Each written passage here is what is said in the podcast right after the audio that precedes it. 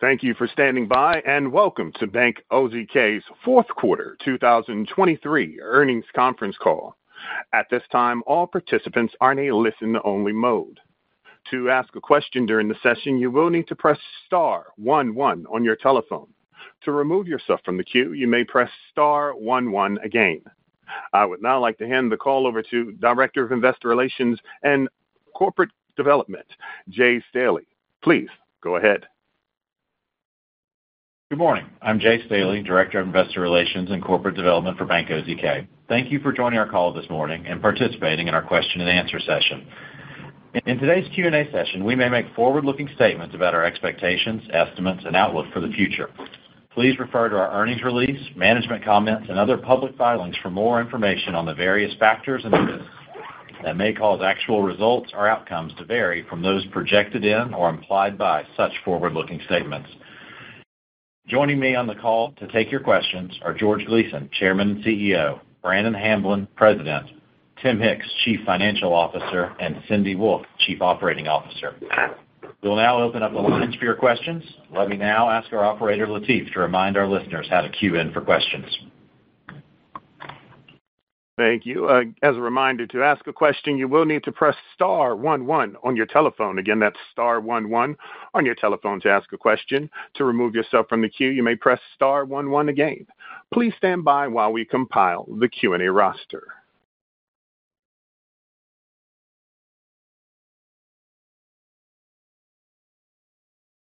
Our first question comes from the line of Stephen Scouten of Piper Sandler.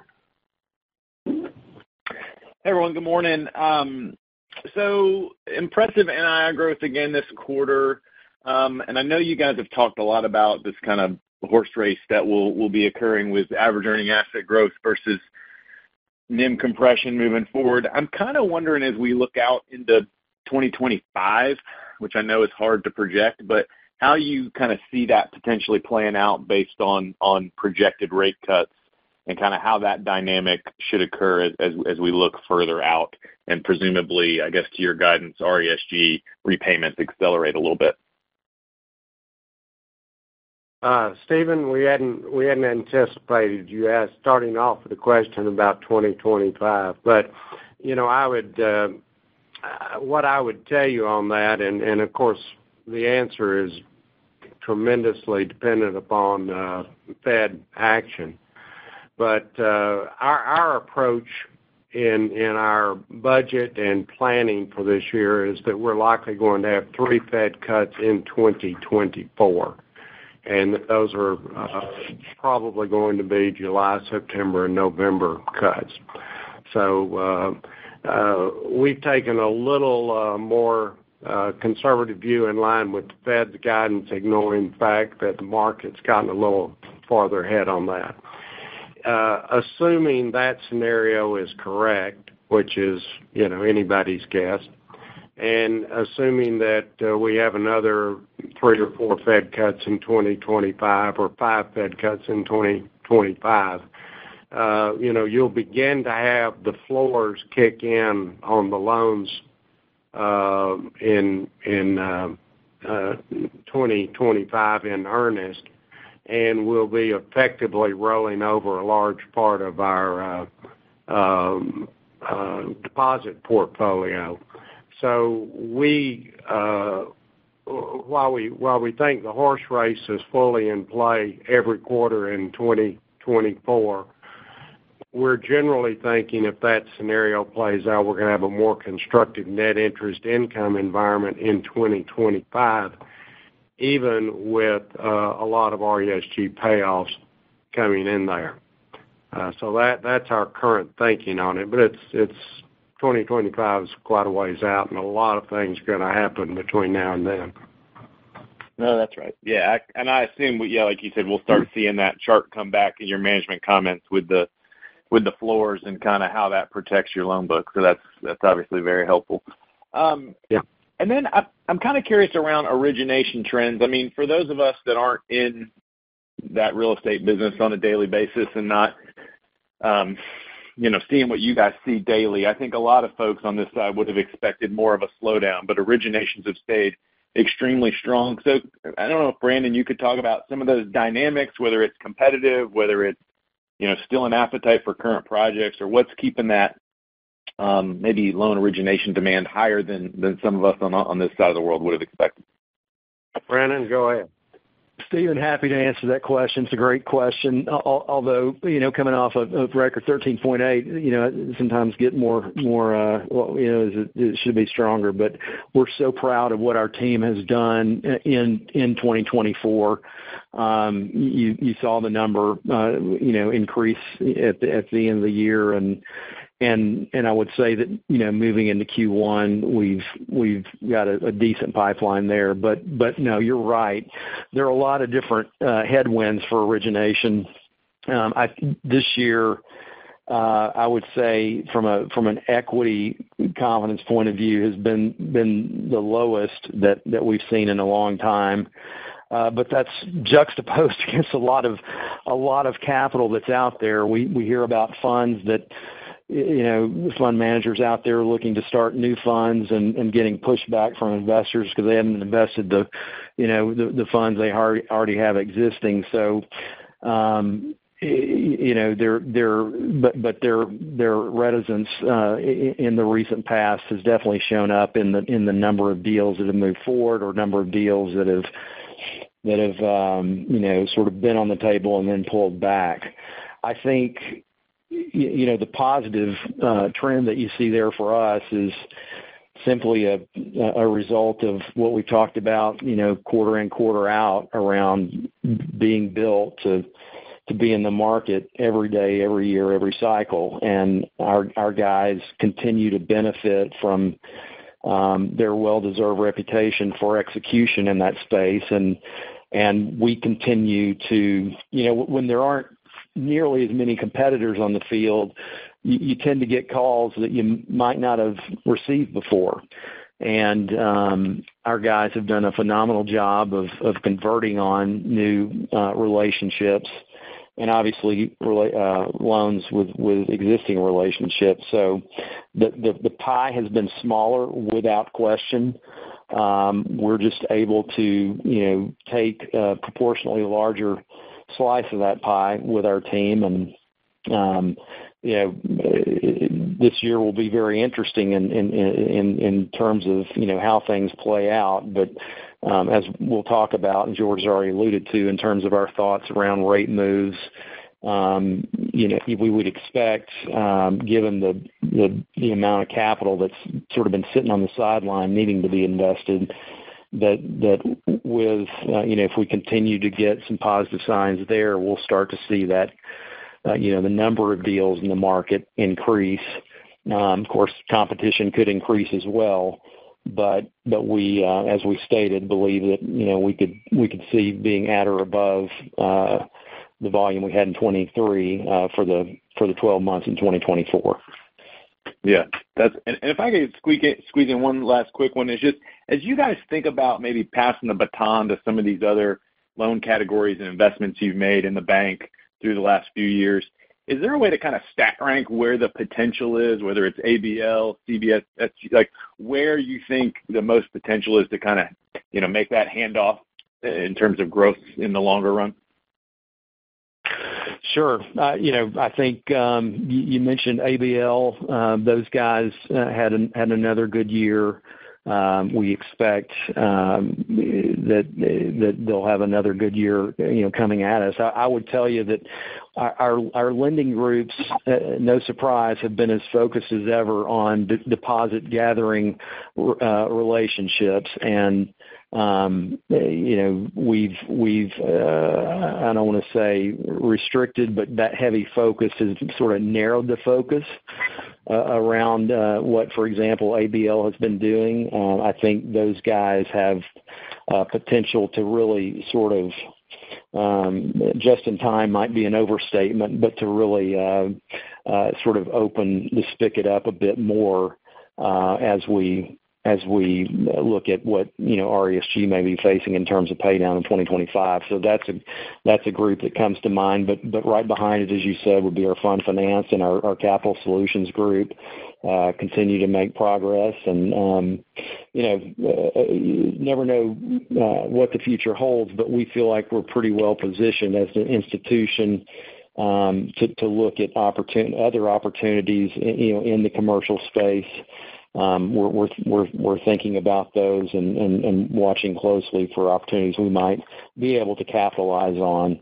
Um, so that's where our head's at today. Fantastic. Thanks for all the color, and congrats on a great year. Thank you. Thank you. Please stand by for our next question.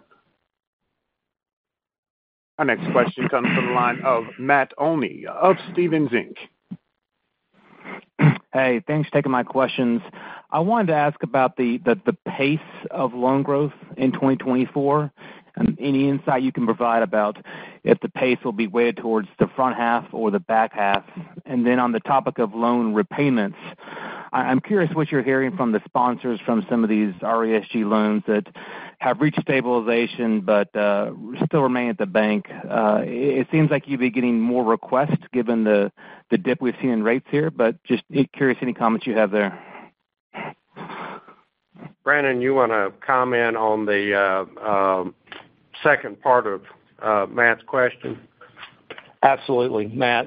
Good to hear from you. Thanks. Um, yeah, so eh, it's largely a timing issue, Matt, um, and also lender supply out there. You know, there are a lot of institutions that have Uh, been less active, but there have also been been those that have pushed in, and you know, there there are some names, non-bank names that we're seeing uh, that are active in that space. But but you know, I think uh, uh, the proceeds from a refi today uh, um, are not what they were when a sponsor kicked off his project. So I think a little bit is just managing expectations and trying to find, you know, that particular point in time where they feel like they've, whether it's, you know, they they want to burn off some concessions if it's a multifamily deal, perhaps, or, you know, get that, you know, the next turn, and link that up to the, you know, the optimal interest rate.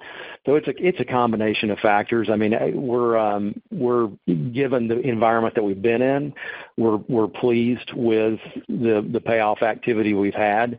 Um, but, you know, we've talked about it uh, a good bit. If, you know, as the short term comes down, and I focus on the short term because um, not all of these are going to go to permanent financing. Some some will jump, you know, from uh, presumably a lower proceed loan with us to a higher proceed loan uh, with, you know, um, trying to minimize the interest rate impact, but certainly getting the higher proceeds, but not necessarily a permanent loan. So the short-term rates are more in play there, and you guys all know what's happening with the curves there.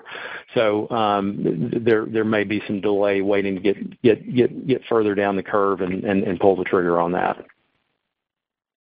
Yeah, and, uh, Matt, as we alluded to in our uh, management comments, we think that the lower interest rate levels that, you know, were much lower uh, a couple of weeks ago and have gotten higher the last week or two, but still relatively lower, and the expectation the Fed's not going to increase rates further, and the next direction is down in rates. We think that that is going to create a um, higher level of payoffs in uh, 2024, uh, either to bridge financing, as Brannon alluded to, from um, construction uh, from our construction loan to a bridge loan, or from our loan to a permanent financing, which is happening on a lot of apartment deals. There's still a very active refinance market on the apartments out there.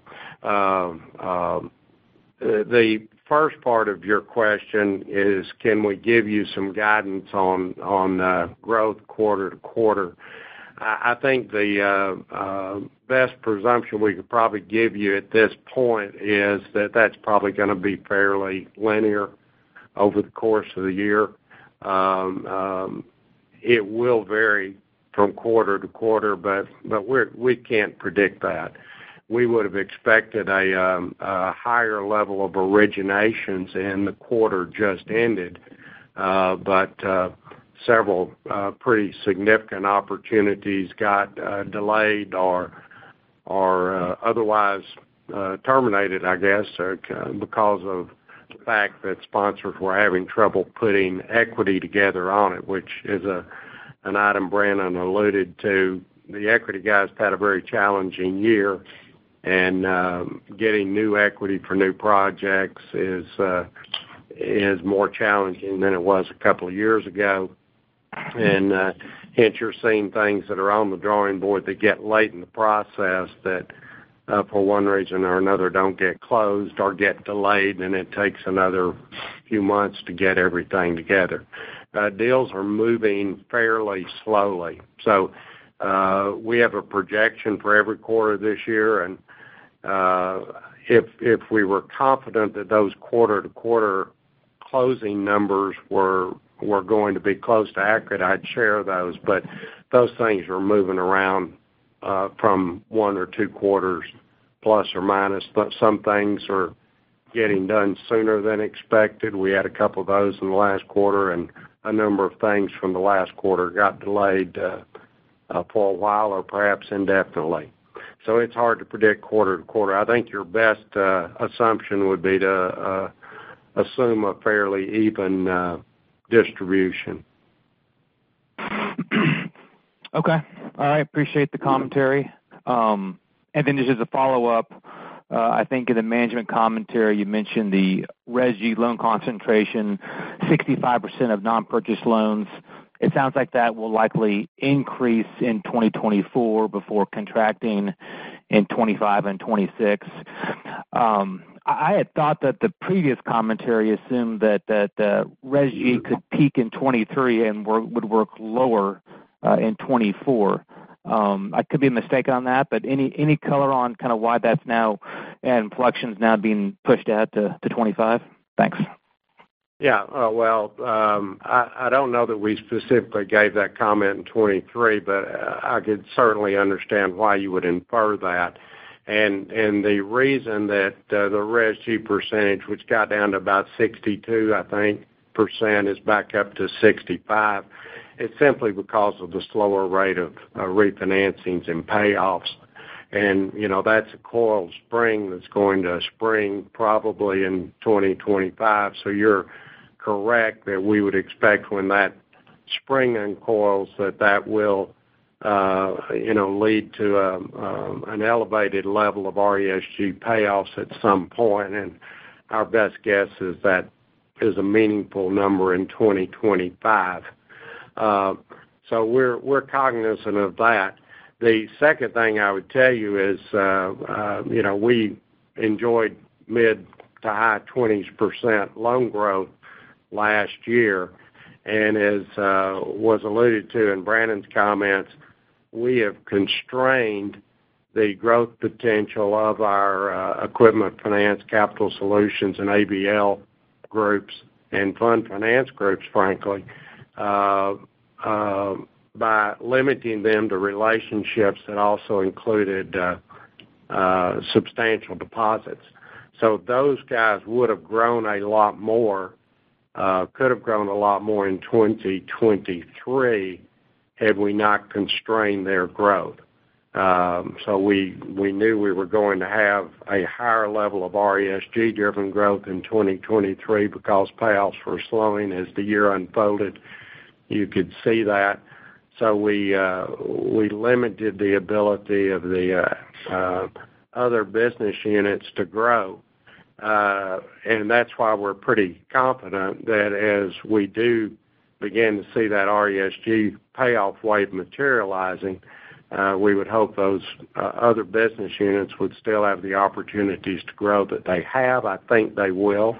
Time will prove that out. But that's why we think we're going to have a very smooth handoff of growth in 2025 from RESG that's going to have a lot of paydowns, and the balances there probably more or less stagnate for a year to uh, ABLG, uh, structured finance, uh, fund finance, capital solutions, equipment finance groups, that will exercise the ability that they've already demonstrated they have to achieve a higher growth rate. Yep. Okay. That makes sense. Thanks, guys. Thank you. Thank you. Thank you. Please stand by for our next question. Our next question comes from the line of Ben Gerlinger of Citi. Hey, good morning, guys. Good morning. Uh, so I think last week or two weeks ago, I went to my local OZK branch here in Georgia and spent some time annoying the bankers and tellers. Um, so anyway, so it seems like you guys are emphasizing a CD rate that's a bit shorter than previous. But the one the people that I spoke with at that one specific branch were kind of focusing on the eight-month, which kind of coincides with your expectations for a July cut. Um, I was just kind of curious in just deposit gathering efforts in general. How do you guys feel about gathering deposits even in the kind of difficult rate environment? I get that you probably want to be a bit more nimble, but if you have growth, you kind of need to pay up. So I'm just curious on how you feel about the loan-to-deposit or or any other deposit gathering effort that you could probably levers you could pull over the next seven-ish months before we get to that the first rate cut. Yes. We are uh you're you're correct in your observations that we have, starting the last week or two of November and uh, incrementally shifting, we've kind of twisted our focus on maturities to uh, get a little shorter maturity distribution in that deposit book, uh, hoping that we can get that book lined up more um, tightly with the Fed's rate-cutting scenarios. So you're correct in that eight, seven-month is the focus there on wholesale deposits. We're moving those in even shorter. We are uh, continuing to pay up, as you noted, because we are growing so much. You know, we grew deposits last year, Cindy, was over $5.5 billion, uh, almost $6 billion. And uh, to do that in an environment where the Fed's taking liquidity out of the system and most banks are experiencing shrinking balance sheets was a heck of an accomplishment for our deposit guys. And um, they are uh, fully ready to do that again this year if we need to do that. Uh, we feel really, really confident in our ability to do it. And we're now you know, the biggest focus is achieving the growth we need to achieve while shifting the mix of the deposit book to align more closely with the expectation that rates are going to head down at some point in the year and also minimize our cost of deposit. So we're making adjustments weekly, uh, sometimes daily in that regard. And um, uh, I think our deposit team is doing a great job. But I appreciate the fact that uh, you're um, paying attention to uh, what's going on at the local level in the branches because uh, our 228 or 29, 30 branches, however many it is, are where all this good stuff on the deposit side is occurring. Yeah. I uh, guess I'm going to have to actually open a checking account. Otherwise, they're going to get suspicious on my constantly visiting. Um, I was just curious if we could just kind of switch gears here. On Figure 14, prepared remarks, you had the appraisals obtained. And it seems like there's obviously some oscillation. With every appraisal, the valuation is going to be a little bit different. But there's three that kind of stuck out a little bit: two office and a multifamily. The worst office change seemed to be a little less than a 50% haircut in the overall valuation. I think everyone knows at this point office stated is probably a little higher, but it's such an illiquid market in general. Uh, there's just not a lot of transactions. Were these valuations kind of what you were expecting, or is there anything idiosyncratic in that nature? I don't really have an issue with your credit overall, but with those kind of marks down, uh, I'm just kind of curious what your thoughts are on just those couple loans. Brannon, you want to comment on that?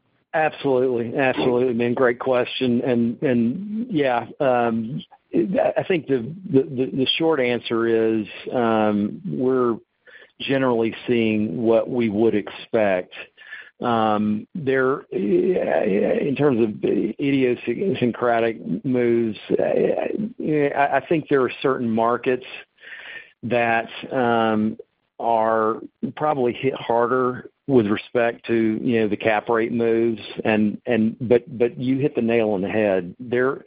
There is just a real dearth of transactions out there, uh, upon which, you know, these valuations can can can draw for cap rate data. And and you know, the fact of the matter is, uh, appraisers are human, and and you got to make an estimate, and and and sometimes that estimate, you know, can can can, in hindsight, be a bit severe. But we're extremely pleased with mm-hmm. What we feel like, you know, over the course of these quarters that we've given you guys this data. Um, the majority of these loans are falling in that sort of up, down 10% range, Um, which, you know, given our really low basis, is not at all a bad place to be. And we've had, you know, a lot of those are down. Um, and where the ups are, uh, generally speaking, uh, aligns with what we would think, but we're pleased that those have been of a limited nature. And if you look back historically at, you know, what our portfolio LTV is, and, you know, we've been reappraising um, projects for uh, through a pretty long um, uh, uh, cycle of uncertain, you know, economic conditions and lack of activity, lack of transactions. Um, you're seeing a solid, it's incremental, but a solid positive trend in our portfolio LTV, and a lot of that's driven by the fact that our guys do such a great job of originating loans at low LTV, low LTC, Um, putting these sponsors in a position with a lot of skin in the game and a reason to put more in to protect it. That is another reason that our LTVs um, don't move more than they do. So, um, you know, and we'll continue to reappraise uh, projects uh, through the year, and you know, we'll see changes. But generally speaking, I think it'd be accurate to say Uh, we're uh, not really surprised by most of the results, given especially the lack of data in office in particular, um, to support, you know, any other cap rate than what appraisers are using. Ben, I would point out also that um, um, all of those uh, loans that you mentioned on the reappraised list there are pass-rated credits. That pass rating takes into account the uh, higher loan-to-value on the ones where the LTV went up, uh, but they're still pass-rated credit, so we don't consider those are problems. And I would, Brannon made an excellent point. If you look back over the last eight quarters from a portfolio perspective, our loan-to-cost on the entire portfolio and our loan-to-value on the portfolio, uh, and the loan-to-value is kind of a 42%-43% loan-to-value range. That is not moved more than a point or two in the in the aggregate over that whole period of time.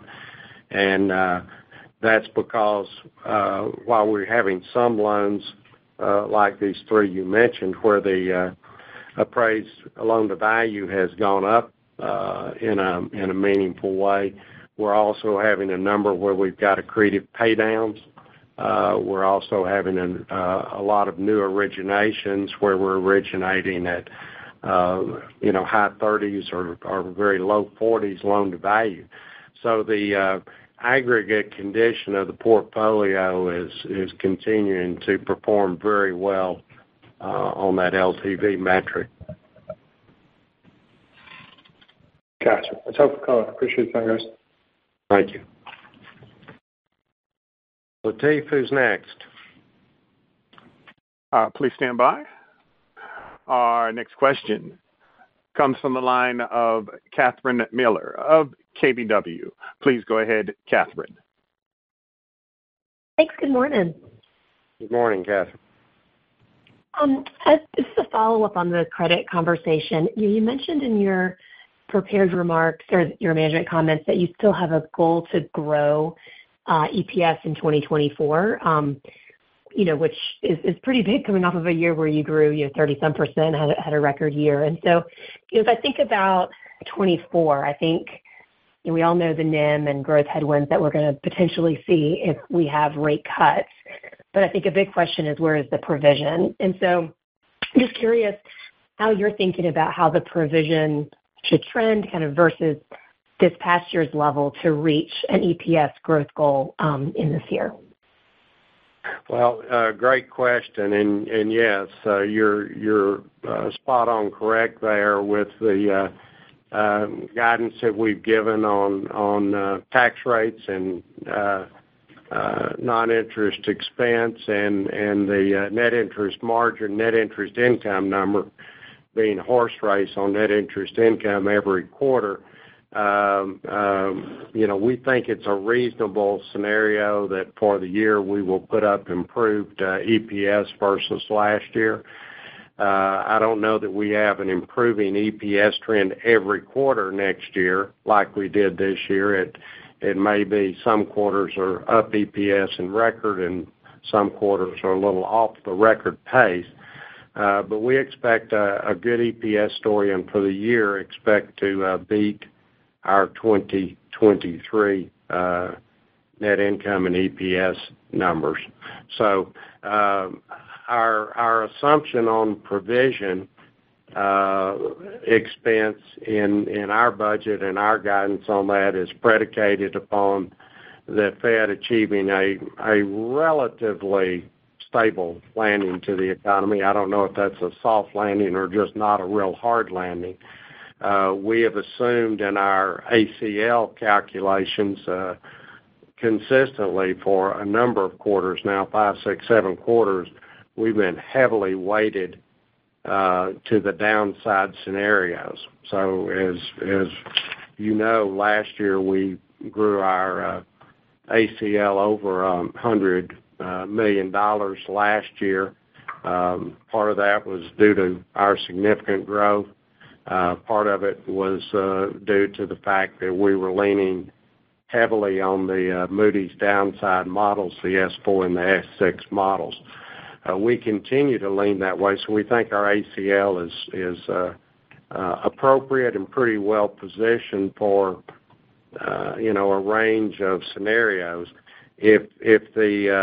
Unless we have a landing of the economy that's consistent with the S4, the S6 scenarios, if the economy lands in a more benign fashion than that, then, you know, we're gonna probably look back and I think we could look back and assume that 2023 was kind of a high point in provisioning. So, um, we're not there yet with that conclusion, but I think you could draw a scenario um, pretty clearly that would suggest we could have some downside uh, in what we provision each month or each quarter.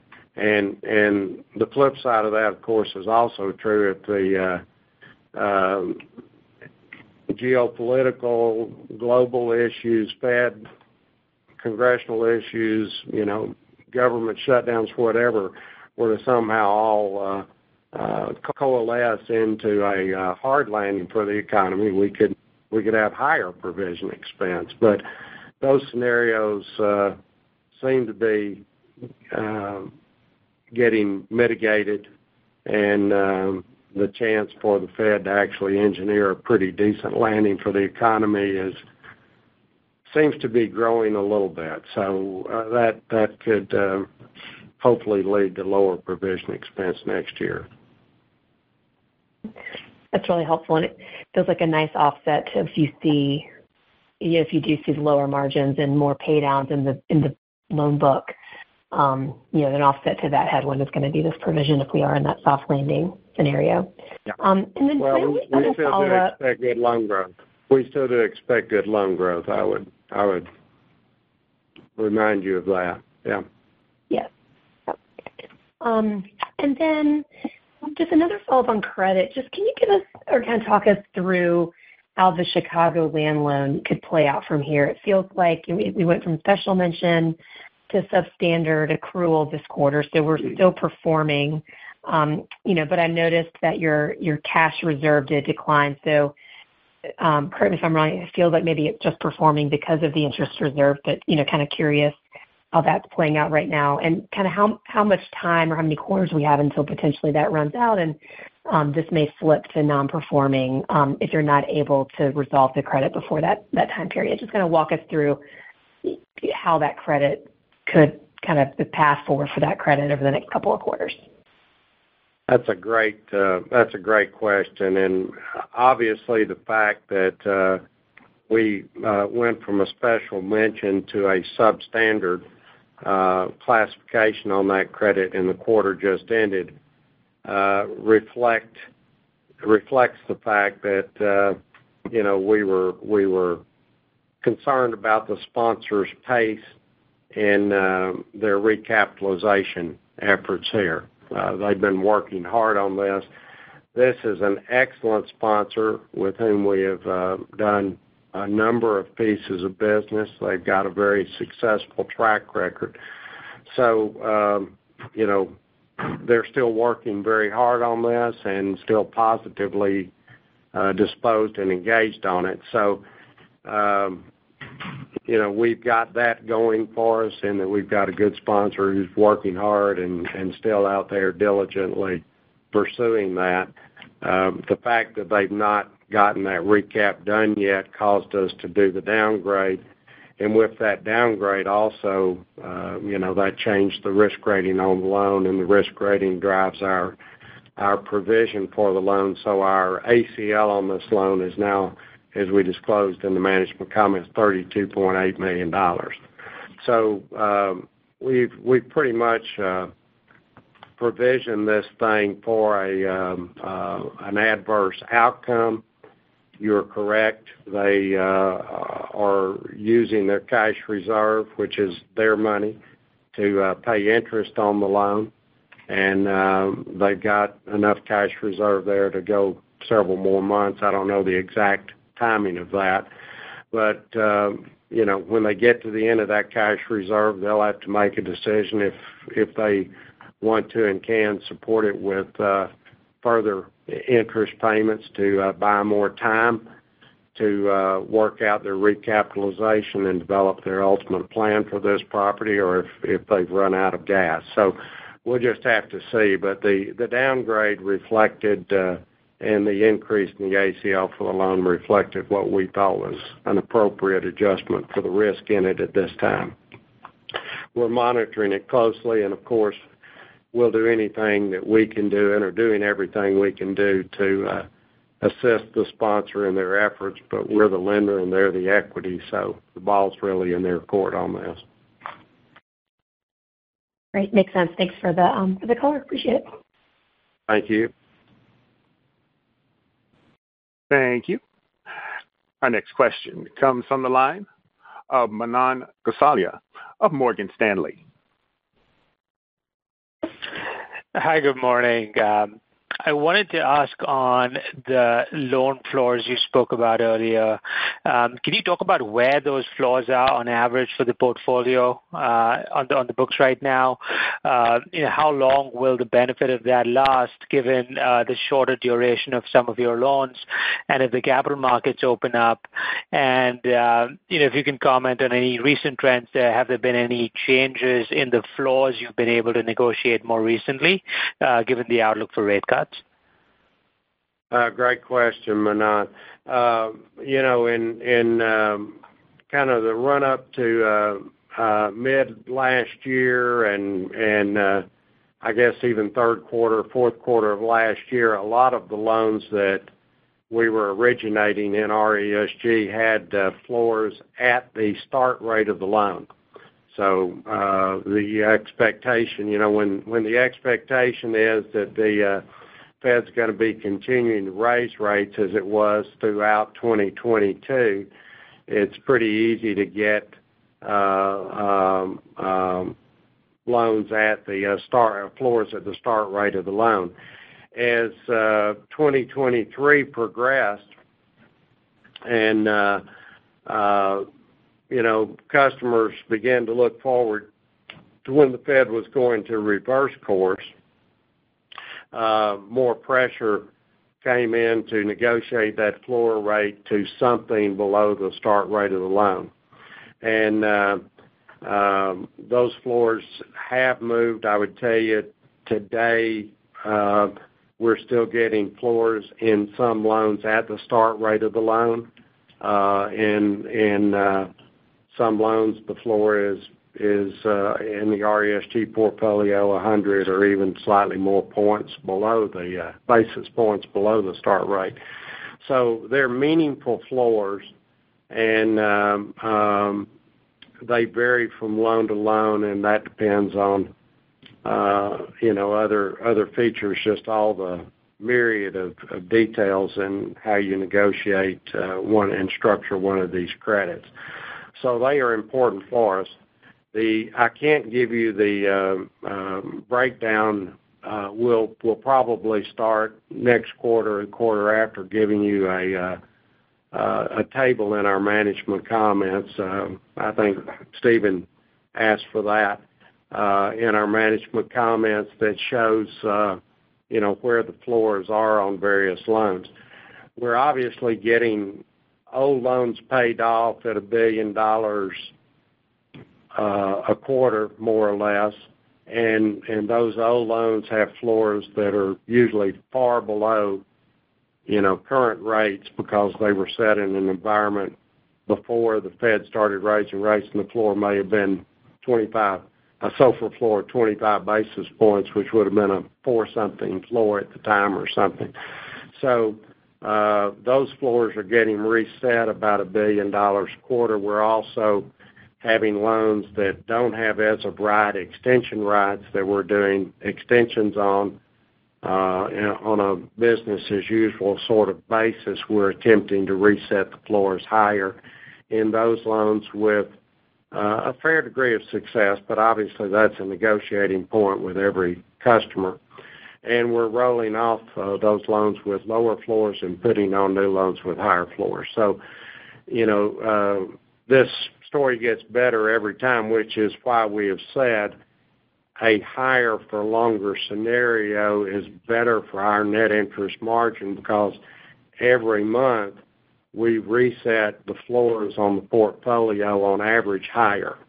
And uh so if the Fed doesn't cut rates until July as opposed to March, that's really good for us because we've got another four months of floors reset. If they waited till September, that's even better because we get another six months of floors uh, reset.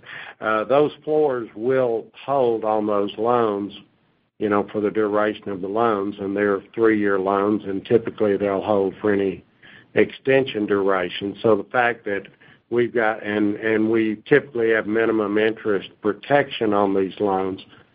So somebody's not gonna refinance a construction loan typically mid-construction because we've got an 8 floor in it, and suddenly they can get 6% money.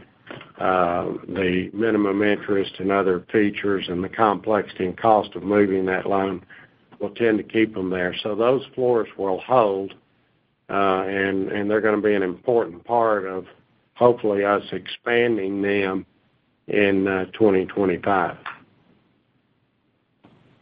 That's very helpful. So it sounds like your uh, the current interest rates matter more than the forward look. So um, I guess the floors are not going down just because the rate outlook has gone down over the last uh, couple of months.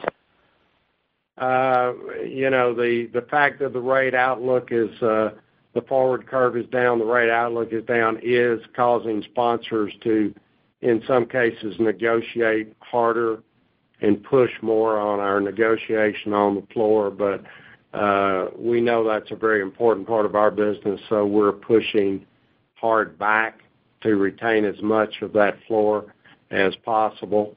And uh you know, if we can't get a floor that we think gives us an appropriate risk-adjusted return in a dynamic rate environment, we're just not going there.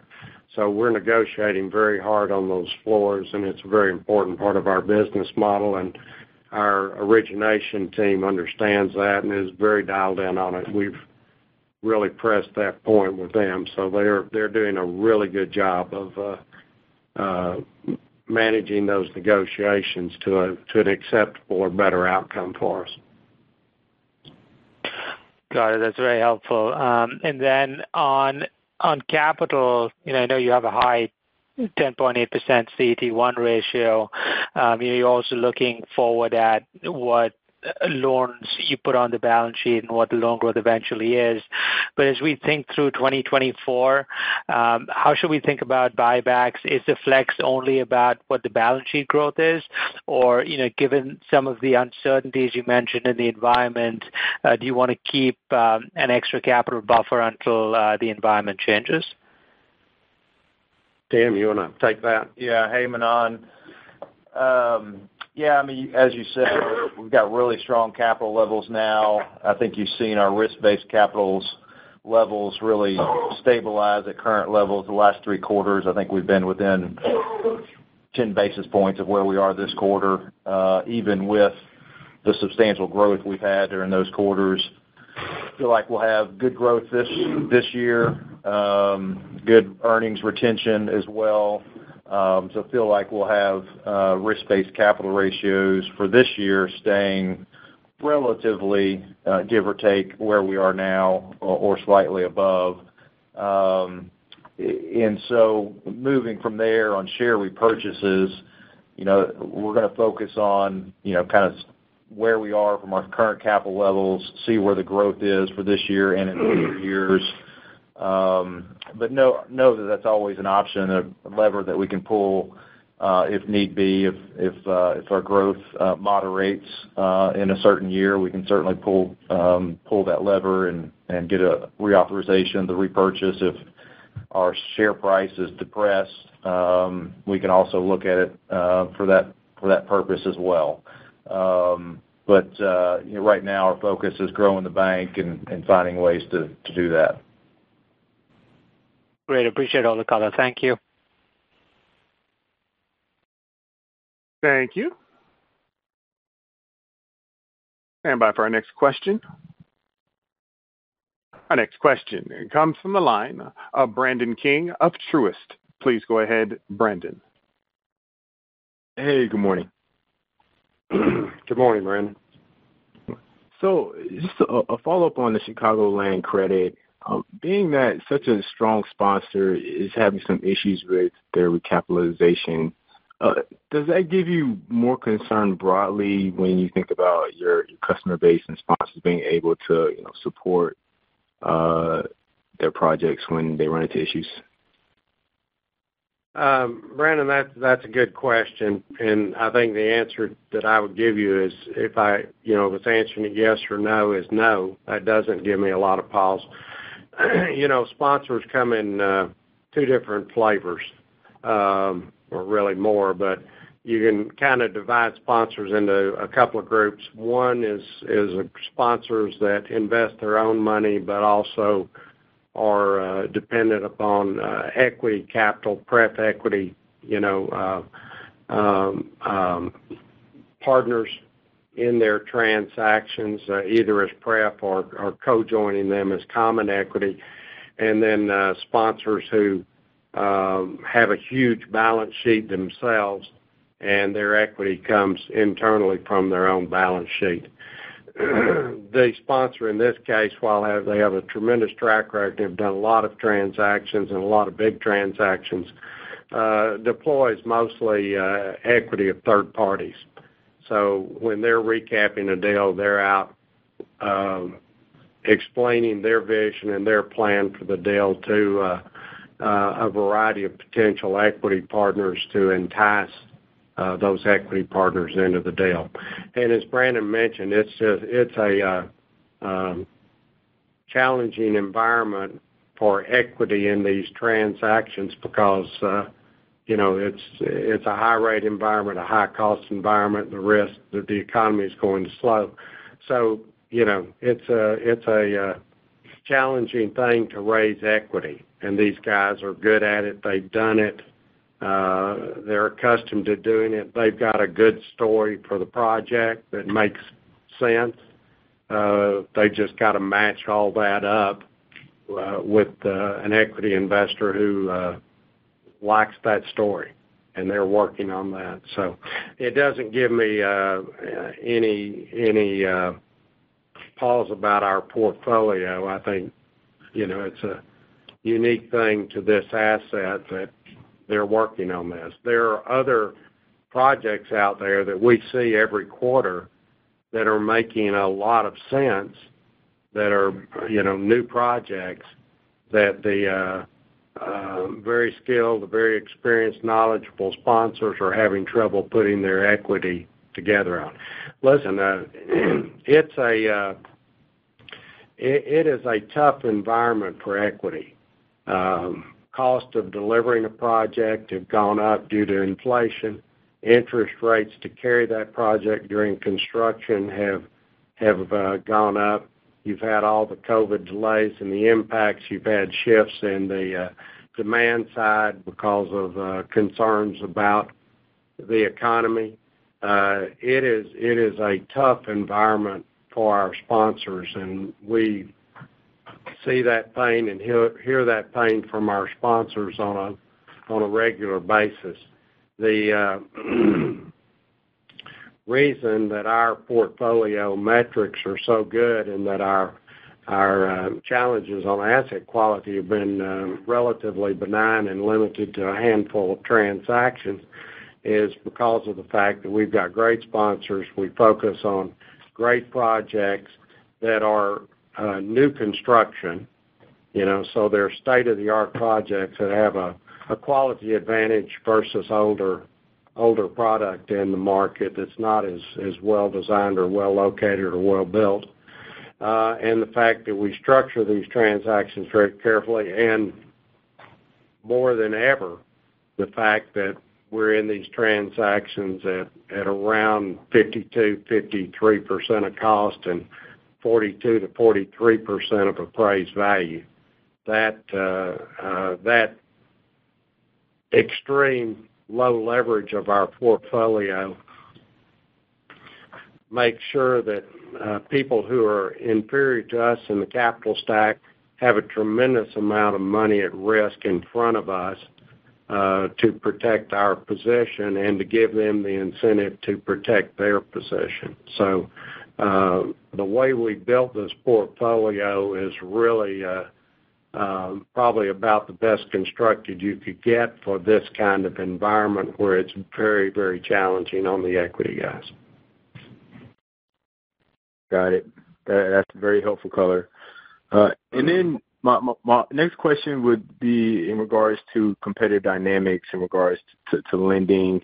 Um, how has that trended lately? Are you still finding yourself maybe as the only lender competing for certain projects, or are you seeing maybe more appetite from other lenders in the market? Well, there's competition out there, but the uh, competition in the space is significantly uh, lower uh, than it was two years ago or three years ago, for sure. The number of people out there to provide financing to commercial real estate is you know, all the visitors, the people who are in it when it's easy and fashionable and run from it when it's more challenging and requires more sophistication and expertise, all those guys are gone. Uh, so the people that are out there lending today pretty much understand commercial real estate and are committed to it as an asset class. And I would tell you, I think we're the leader among that group of folks, and that's why we're generating good volumes, even in an environment where the pie is massively smaller than it was, as uh, Brannon alluded to in his earlier remarks. So, um, we're going to do things that make sense. We're not going to let uh, a competitive offer from someone else drive us to do something that doesn't make sense. Uh, you know, that's always our mantra. That's why we've been successful, and in my 45 years as CEO, we've never lost money in a single year because we just don't do things that don't make sense to us when we do them. Uh, we're pretty disciplined. So there is competition out there, though. I wouldn't say it's changed much in the last 90 or 180 days. Great. Thanks for taking my questions. Thank you. Thank you. Our next question comes from the line of Brian Martin of Janney. Hey, good morning. Good morning, Brian.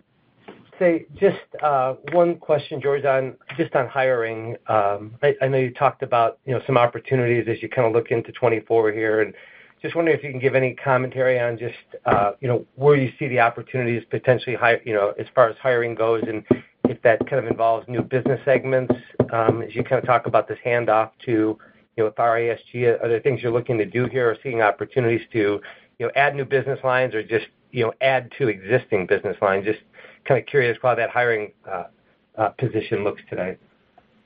Yeah. The the answer to that is yes, yes, and yes, I think. Uh, you know, we we are, as I alluded to, I think it was a couple of quarters ago on this call, I think talent is is a short in supply Uh, commodity uh, in our economy and certainly in our industry. And uh, we are trying, and have been trying for years and really hit the accelerator on this the last year or so, really trying to upgrade the quality of our talent. So when we have a position become vacant, Uh, we're trying to fill that position with a person that was better than the person that left. We're trying to continuously upgrade talent. And obviously, uh, as we've alluded to in prior management comment documents, we're adding talent. I mean, obviously, we grew, you know, twenty high 20% last year on loans, deposits, and everything else. You can't achieve that kind of growth without adding people. We expect to continue to grow. We expect to continue to add talent, and most importantly, we expect to continually upgrade talent as we're adding talent or replacing talent that is left. So, uh, that will keep an upward pressure on our salary expense line because of the uh, uh, new applicable AICPA guidance. You know, some of our non-interest expense in 2024 and going forward has moved to the tax line uh, on those tax credit sort of investments. So, you know, our our non-interest expense year-over-year will show a uh, you know, a 0%-3% sort of growth rate, probably 1%, 2%, 3%. Low single digits, I think, is what we've got it. Uh, but um, the salary and benefits line of that is going to show some uh, continued good growth because we're adding talent to support our growth, and we're constantly trying to improve the quality of our talent. I think the excellent team that we have is one of our best, if not our best, competitive advantage. I mean, we've got a great business model that's unique in the industry, and it generates higher returns and lower credit losses than the industry averages by far, year in, year out. So we're very confident in our business model, but the key to the business model working is our talent, and our people are our competitive advantage. Gotcha. Okay, no, that's helpful. Um, and then just it sounds like the reserve build is, you know, you've talked about over the last 12 months or even further going back, um, you know, the heavy lifting of that's done. Is that kind of how to think about it, given your, commentary on on credit? I know you mentioned in the in the management comments about charge-offs being maybe up a little bit uh in 2024 versus 2023. Just trying to understand, you know, the you know, the aggressive reserve build, if a lot of that's in the rearview mirror based on kind of how you're looking about the world today. Well, as I said earlier, you know, that is gonna depend on the economy. If uh, the Fed and world events and Washington events somehow crash the economy, then we could have more reserve build. The whole industry could have a lot more reserve build if the economy crashes in an ugly way. But our increasingly, I think we're beginning to migrate to the camp that uh, uh, the uh, prospects of some sort of soft or relatively benign landing are getting more likely. Time will tell. We'll know as the year goes on. But um, if that is the case, given the uh, fairly uh, um, conservative selection of economic scenarios we've used to build our reserve, and we can shift to a more benign set of assumptions in our reserve build, and that would give us the room for provision expense to come down over the course of next year. Those events have got to play out. And again, I would caution, and Tim would want me to caution you that if if prospects for the economy get worse instead of better, you know, there'll be more reserve build needed. And obviously, we're going to grow. Uh, we've talked about that quite a bit. So we're going to have to increase our dollar volume of ACL for our growth. Gotcha. That's understood. Okay. And then just the last one for me was, you know, uh, on the margin, you know, it sounds as though you've got a little bit more weakness here with the funding cost still catching up the next couple quarters, and you've got loans you know, maybe under a bit of pressure early on as rates start to cut, and then the floors kicking in and the deposits repricing, I guess. I mean, does it does the general outlook you know, seem as though the margin you know, you know, kind of bottoms or stabilizes mid-year or maybe drifts a little bit lower in the second half, and then it's up in 2025? Is how to kind of think about you know, big picture without getting specifics on the actual level? You know, our our uh, scenario, uh, Brian, is uh, that we're working toward and planning for is that we need to get our floors in our loans set, and that uh, we could have enough magnitude of rate cuts in 2025 that would really make those floors active and important. And as those floors kick in and we get to uh, lock those rates at a good level in a falling rate environment, our cost of deposits could uh, could drop faster in 2025 than our loan rates because of the floors in those loans. That would then give us uh, a favorable NIM experience like we had in 2023 or in 2022, when uh, our loan yields adjusted really quickly and our deposit costs adjusted more slowly. We could have the reverse of that scenario in 2025 if we can get these floor rates set effectively in enough of the portfolio and then see the Fed cut rates dramatically. And that's what we've been trying to position ourselves for, is to get another nice spread in our NIM and core spread uh, in kind of the second inning or third inning of the uh, Fed cutting rates when they start cutting rates by getting those floors and then being able to get our deposit costs down even more. A lot of variables in that scenario, but we've been working on that scenario for seven quarters now. From the time the Fed started increasing rates, we started planning for that flip side of of that scenario going the other direction. Perfect. Okay. I appreciate you taking the question, George. Thanks. Thank you. Thank you. Our next question comes from the line of Michael Rose of Raymond James. Good morning, Michael. Hey. Hey, Good morning. Um, thanks for taking my question. Just two follow-up ones. Uh, just on the expense outlook, um, what are the puts and takes of that? It was a little bit lower than I think I was anticipating, and obviously good to see. Um, just wanted to see you know, what investments are made and where you know, you guys are you know, having some offsets to uh, uh, growing costs. Thanks. Yeah. Hey, Michael. I would point you to page 33 of management comments. We uh, tried to do our best in outlining what the offsets would be there. As George alluded to just a while ago, we do expect salary expense continue to increase um, as we're hiring uh, additional staff to continue to support our growth.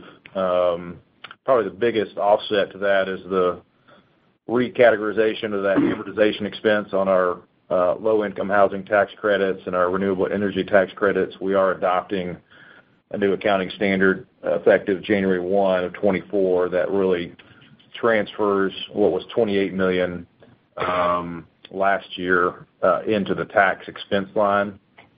Um, so that's kind of an offset. And of course, uh, you know, FDIC special assessment, not expecting one of those in 2024. And uh, we eliminated the amortization of our intangibles because they became fully amortized in 2023. So those are the offsets to the otherwise increasing growth in other categories, primarily in our salary and benefits.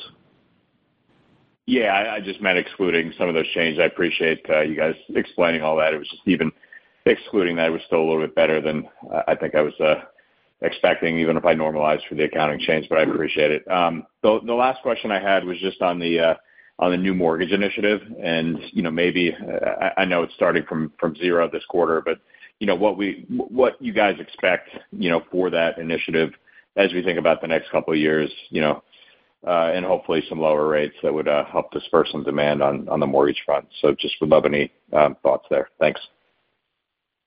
Yeah. Um, you know, we're going to take continue to take a uh, a very intentional approach to that. Um, and we do expect to start originating probably and Uh, taking applications maybe in late February or March. Hope to close a handful of loans in March.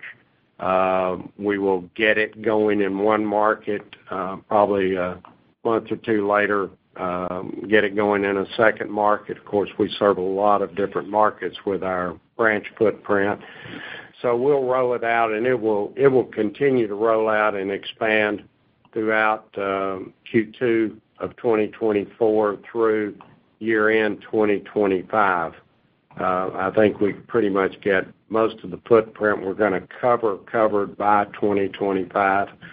Um, it will be a uh, modest drag on uh, net income and EPS probably in 2024 because we'll be we'll get one unit up and running and originating. And a month or two or three later, they'll start having some revenue, but we'll have added another unit. So the expenses will pretty much stay ahead of the revenue during the uh, early part of that build-out phase. You know, we're talking uh, probably an immaterial impact for the year of $0.01 or $0.02 at the most. Uh, and then um, we would hope in 2025 that that begins to uh, turn positive where we actually have positive net income, and maybe it's a neutral EPS net income impact for the full year of 2025 as we get the full build-out of this thing done. So um, where it probably becomes important to income, net income and EPS is 2026 after we've got it Uh, pretty much fully matured and fully rolled out. That's why I got the next to the last uh, paragraph in the management comments. It's not going to be a big deal for a while. But it is important to our customers, and that's the reason we're doing it. We continue to have a lot of customer uh, requests, and sending that business a different direction is not good for our long-term customer experience. So this is a customer-driven initiative. Totally get it. Thanks for uh, taking my questions. All right. Thank you. Thank you. Our next question comes from the line of Brody Preston of UBS. Hey. Good morning, everyone. Good morning, Brody. Just wanted to ask real quick. I just want to ask real quick, George, on CET1, you know, if you're not buying back stock, say you don't buy back stock this year, just given the you know, the the unfunded commitment trends and the fact that growth is still going to be strong but probably slower than it was this past year, do you actually think you could see CET1 reverse course and start to rebuild again, just given the profitability levels? Tim? Yeah. Hey, Brody. Um, yeah. It'll depend on growth. Um, certainly, feel like we can maintain or slightly improve it from here. Um, and then, you know, really growth in 2025 will be dependent on where it goes after this year. Got it. And then I wanted just to circle back to the floors. You know, if I kind of take the spread commentary from last quarter, George, and kind of work my way backwards a little bit to maybe a slightly less widespread or something like that, depending on the competitive environment, going back several quarters. I, you know, I look at your fourth quarter 2021 to fourth quarter 2022 originations. Those were the the biggest kind of origination quarters for you, that five-quarter time span. Um, but, you know, Fed funds, you know, LIBOR was decently low for a bit of that. And so I kind of like back into, you know, floor rates that are in anywhere from the low threes to the mid-fives for most of that. And, you know, maybe the fourth quarter is in the 7% kind of range. Is that an accurate description? And if so, would that mean that, you know, if the forward curve comes to pass here um, in 2024, the floors wouldn't necessarily matter as much for 2024? Is that accurate? Well, I think the floors will matter uh, for 2024 and 2025.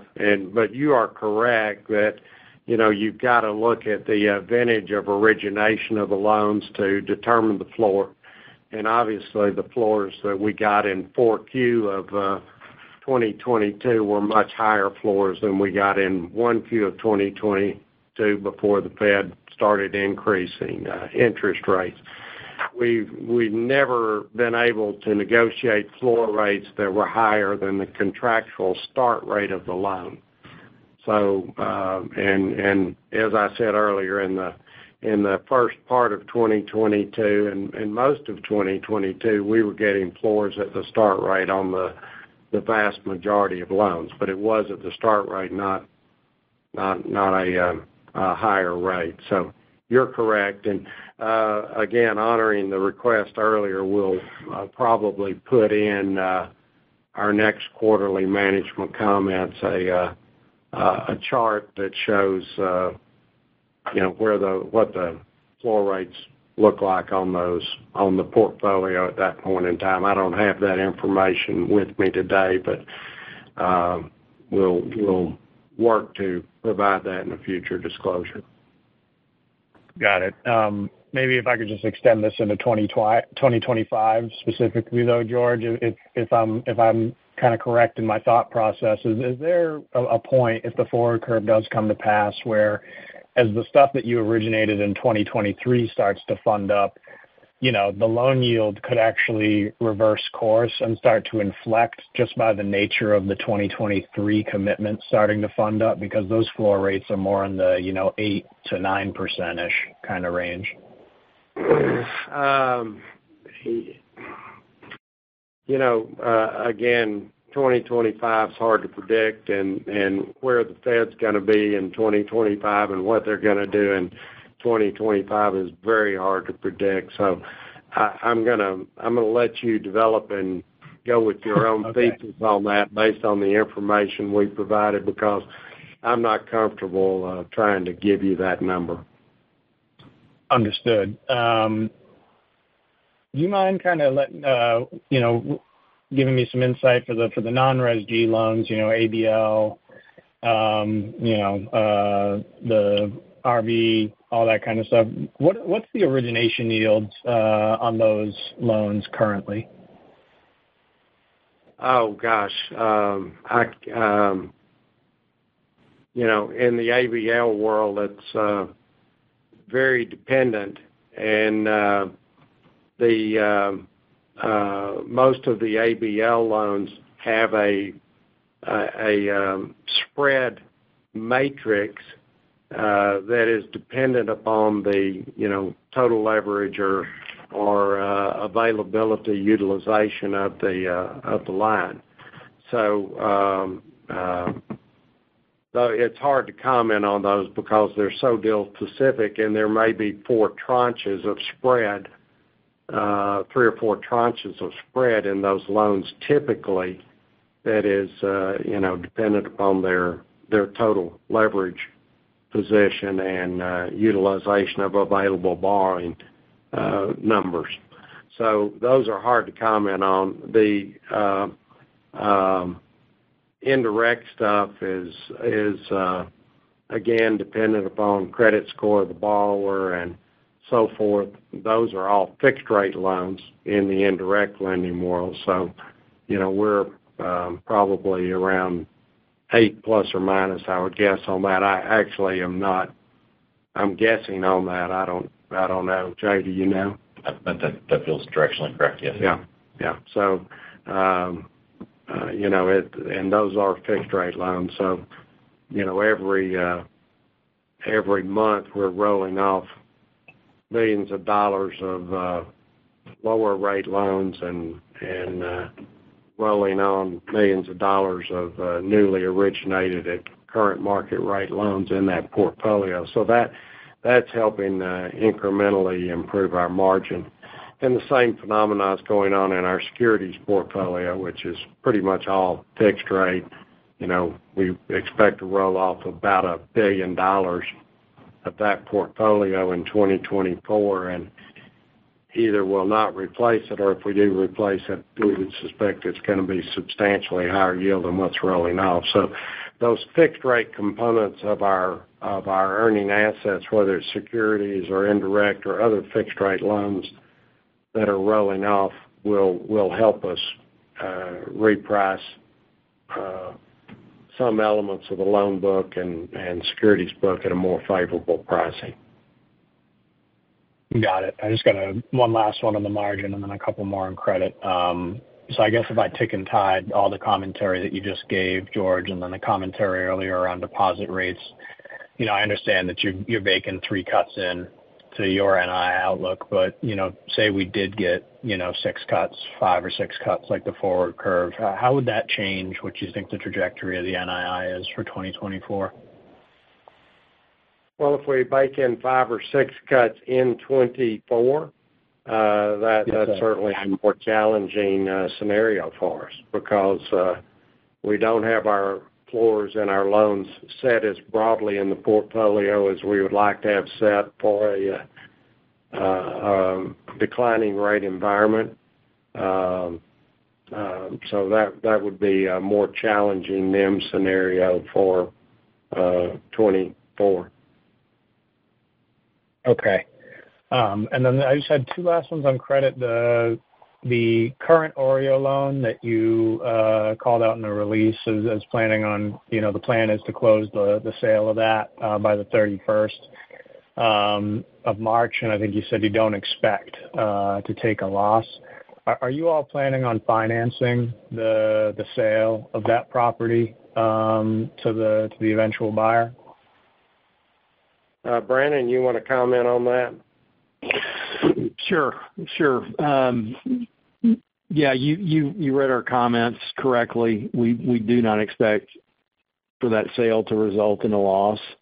Um and you know, in terms of the transaction that's going forward, I think we told you guys in the past that we are under a um, confidentiality agreement around the transaction. So we've tried to share with you everything we can without uh, being in breach of that transaction. So um, uh, beyond that, I don't know, George, if there's anything else you feel safe to share, but um, it is under a confidentiality agreement.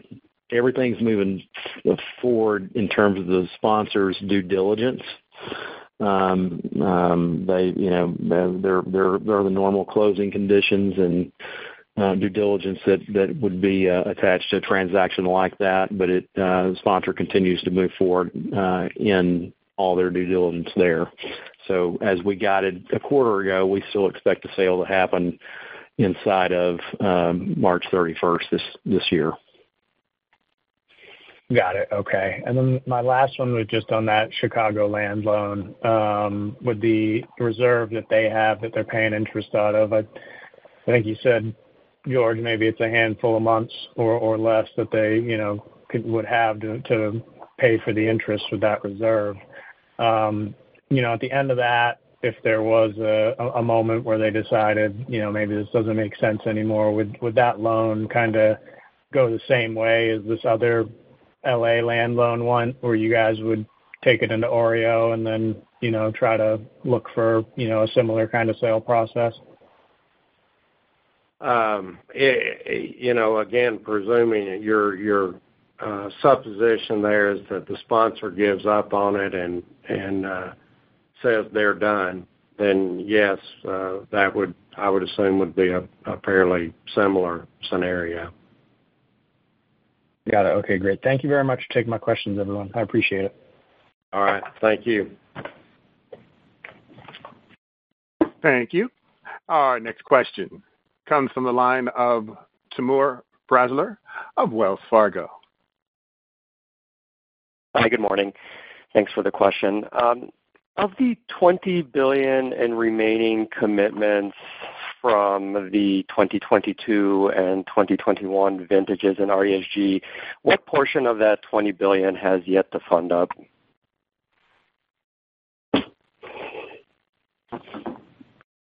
Hmm. Um, if you'll look at the um, um, cadence chart uh, here, Brannon, Tim. Uh, Page 11. Page 11. Page 11, yeah. Yeah. So there is um, the 21, there's uh, um, um, 6.21 billion, and the 22, there's $13.74 billion. Uh, that is... Uh, no, that's, I'm sorry. You have to subtract. Jay, answer this, or Brannon, answer this. Well, yeah, that graph is focused on what remains that hasn't been repaid out of those vintages, George. Jay, I don't think we've disclosed uh, the unfunded by year of origination. Um, so I don't believe we have that number. No, that's correct. Okay. Yeah, my apologies. I took you to the wrong chart.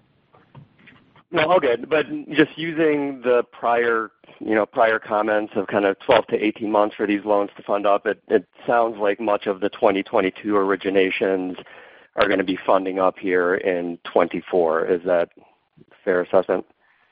Yes. Very fair. Okay. And then, um, maybe looking at the deposit side, so a little continued mix shift out of non-interest bearing into time deposits. I'm assuming the the fundings, the strong fundings here expected in 2024 are gonna be leaning on time deposits again.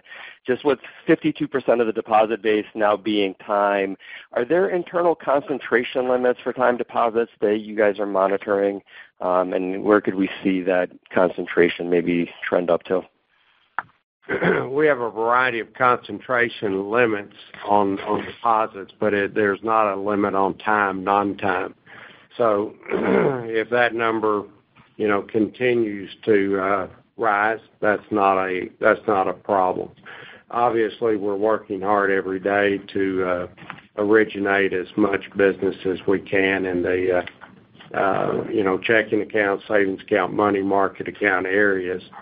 Obviously, with rates higher and CD rates being high across uh, much of the industry, um, and other alternative investment rates being high, uh, a lot of customers have uh, drained their excess liquidity out of their money market savings and checking accounts and put it to work at higher yields.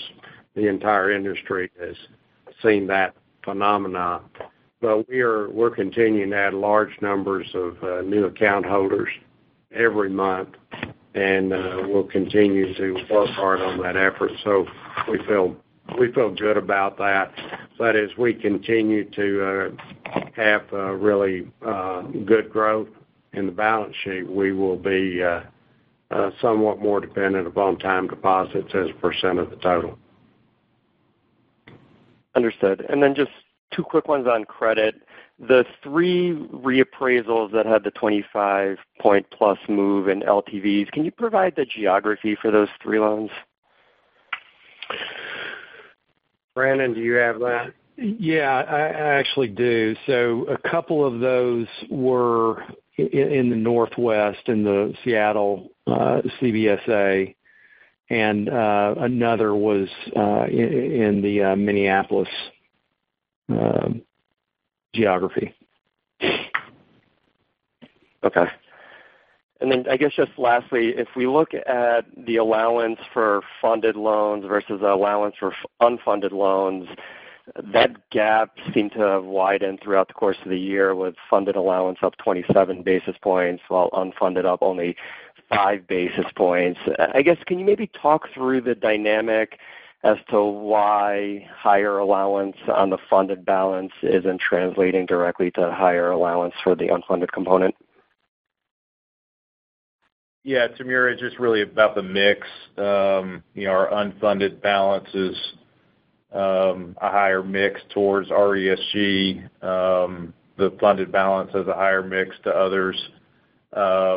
And obviously, it just depends on the models uh, that it's being run through. So I mean, um, there's a lot of factors that go into it, but certainly the mix of the makeup of those um, in the unfunded is a component of it. And obviously, everything in the unfunded is a pass-rated um, uh, credit as well. So you obviously have some other ratings uh, typically in the funded balance. Great. Thank you for that color. Thank you. I would now like to turn the conference back to George Gleason for closing remarks. Sir? All right. Thank you, guys. We appreciate you joining the call today and appreciate all the questions. Have a great quarter, and we'll see you in about 91 days. Thanks so much. Have a great one. That concludes our call.